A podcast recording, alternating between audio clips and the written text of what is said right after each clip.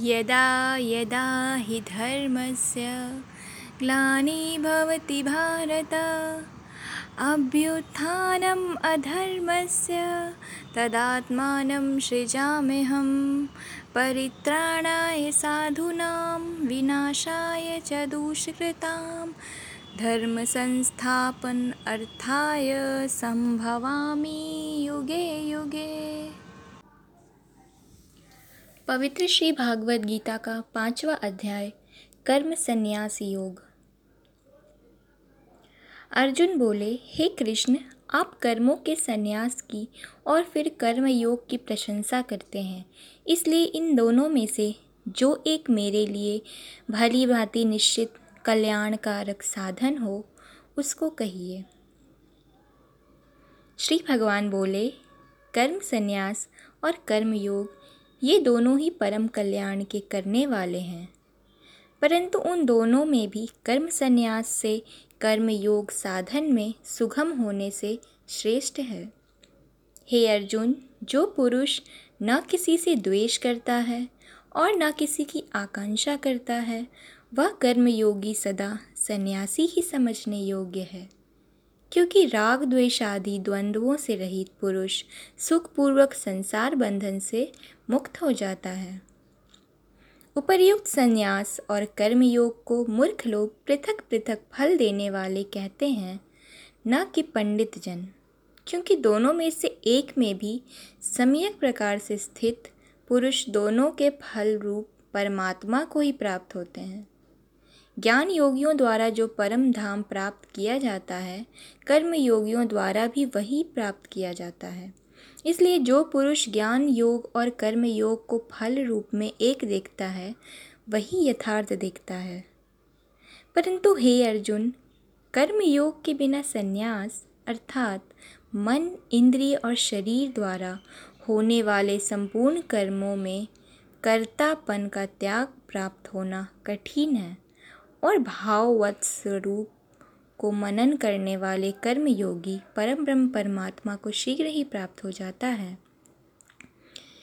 जिसका मन अपने वश में है, जो जितेंद्रीय एवं विशुद्ध अंतकरण वाला है और संपूर्ण प्राणियों का आत्मरूप परमात्मा ही जिसका आत्मा है, ऐसा कर्मयोगी कर्म करता हुआ भी लिप्त नहीं होता।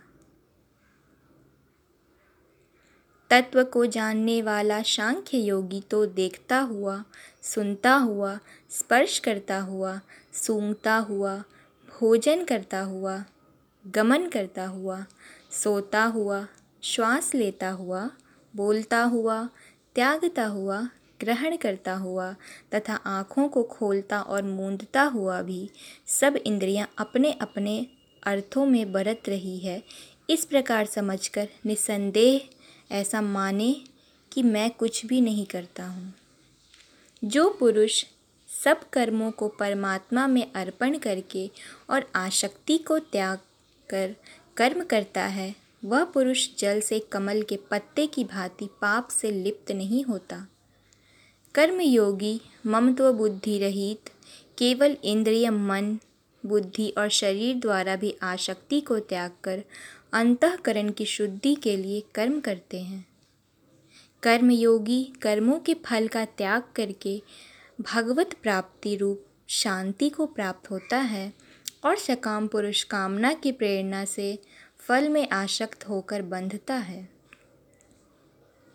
अंतकरण जिसके वश में है, ऐसा सांख्य योग का आचरण करने वाला पुरुष न करता हुआ और न करवाता हुआ भी नौ द्वारों वाले शरीर रूप घर में सब कर्मों को मन से त्याग कर आनंद पूर्वक सच्चिदानंद गण परमात्मा के स्वरूप में स्थित रहता है।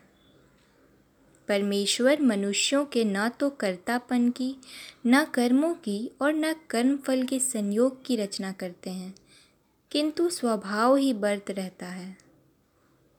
सर्वव्यापी परमेश्वर भी न किसी के पाप कर्म को और न किसी के शुभ कर्म को ही ग्रहण करता है।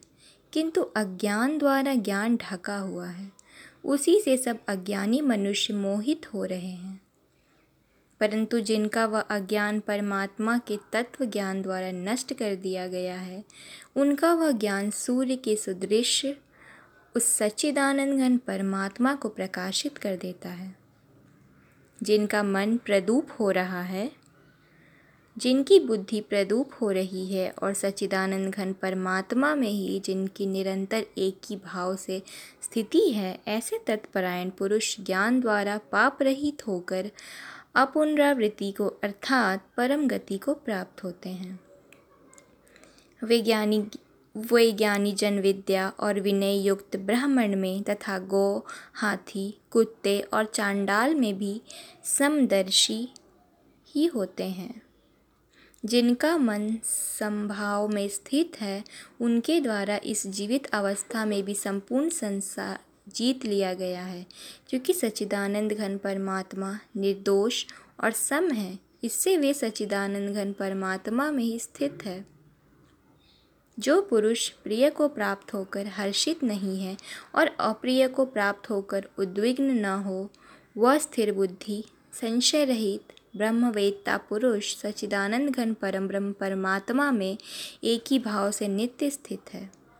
बाहर के विषयों में आसक्ति रहित, अंतकरण वाला साधक, आत्मा में स्थित जो ध्यान जनित सात्विक आनंद है, उसको प्राप्त होता है। तदनंतर वह सचिदानंद घन परम ब्रह्म परमात्मा के ध्यान रूप योग में अभिन्न भाव से स्थित पुरुष अक्षय आनंद का अनुभव करता है। जो ये इंद्रिय तथा विषयों के संयोग से उत्पन्न होने वाले सब भोग हैं, यद्यपि विषय पुरुषों को सुखरूप भासते हैं तो भी दुख के ही हेतु है और आदि अंत वाले अर्थात अनित्य है। इसलिए हे अर्जुन, बुद्धिमान विवेकी पुरुष, उनमें नहीं रमता। जो साधक इस मनुष्य शरीर में शरीर का नाश होने से पहले पहले ही काम, क्रोध से उत्पन्न होने वाले वेग को सहन करने में समर्थ हो जाता है, वही पुरुष योगी है और वही सुखी है। जो पुरुष अंतरात्मा में ही सुख वाला है, आत्मा में ही रमण करने वाला है, तथा जो आत्मा में ही ज्ञान वाला है, वह सच्चिदानंद घन परम ब्रह्म परमात्मा के साथ एक ही भाव को प्राप्त, सांख्य योगी शांत ब्रह्म को प्राप्त होता है। जिनके सब पाप नष्ट हो गए हैं, जिनके सब संशय ज्ञान द्वारा निवृत्त हो गए हैं, जो संपूर्ण प्राणियों के हित में रत है और जिनका जीता हुआ मन निश्चल भाव से परमात्मा में स्थित है, वे ब्रह्मवेत्ता पुरुष शांत ब्रह्म को प्राप्त होते हैं। काम, क्रोध से रहित जीते हुए चित्त वाले, परम ब्रह्म परमात्मा का साक्षात्कार किए हुए ज्ञानी पुरुषों के लिए सब ओर से शांत परम ब्रह्म परमात्मा ही परिपूर्ण है।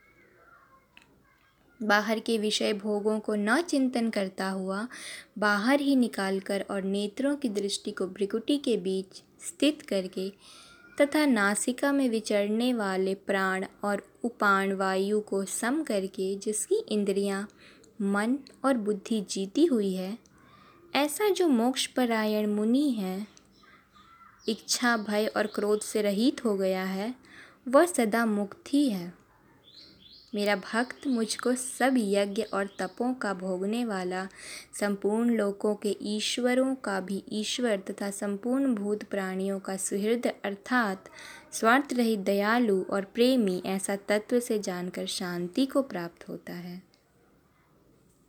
तो तो ये था पवित्र श्री भागवत गीता का पांचवा अध्याय। जहाँ पे श्री कृष्ण भगवान समझाते हैं अर्जुन को कि तू हर परिस्थिति में सम बना रहे।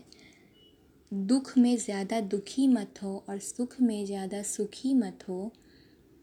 तू बस कर्म पे ध्यान दे। कर्म कर, तुझे मोक्ष और मुक्ति वही देगी। क्योंकि भगवान पहले से ये निश्चित करके नहीं रखते हैं कि कौन कितने पाप करेगा और कौन कितने पुण्य करेगा। वो सिर्फ़ और सिर्फ़ हमारे कर्म पर आधारित रहता है। और हमें मोक्ष की प्राप्ति या नर्क की प्राप्ति जो भी होती है, वो हमारे कर्म के आधार पर होती है। तो तू बस कर्म कर। तेरा काम है कर्म करना। मोक्ष की प्राप्ति तेरे कर्मों पर निर्धा, तेरे कर्मों पर आधारित है। तुझे जो प्राप्त है, उसमें भी तू खुश रह और जो तुझे प्राप्त नहीं है तो उसमें भी खुश रह, उसके लिए भी तू संताप ना कर। यहाँ पे ये समझाते हैं श्री कृष्ण भगवान अर्जुन को।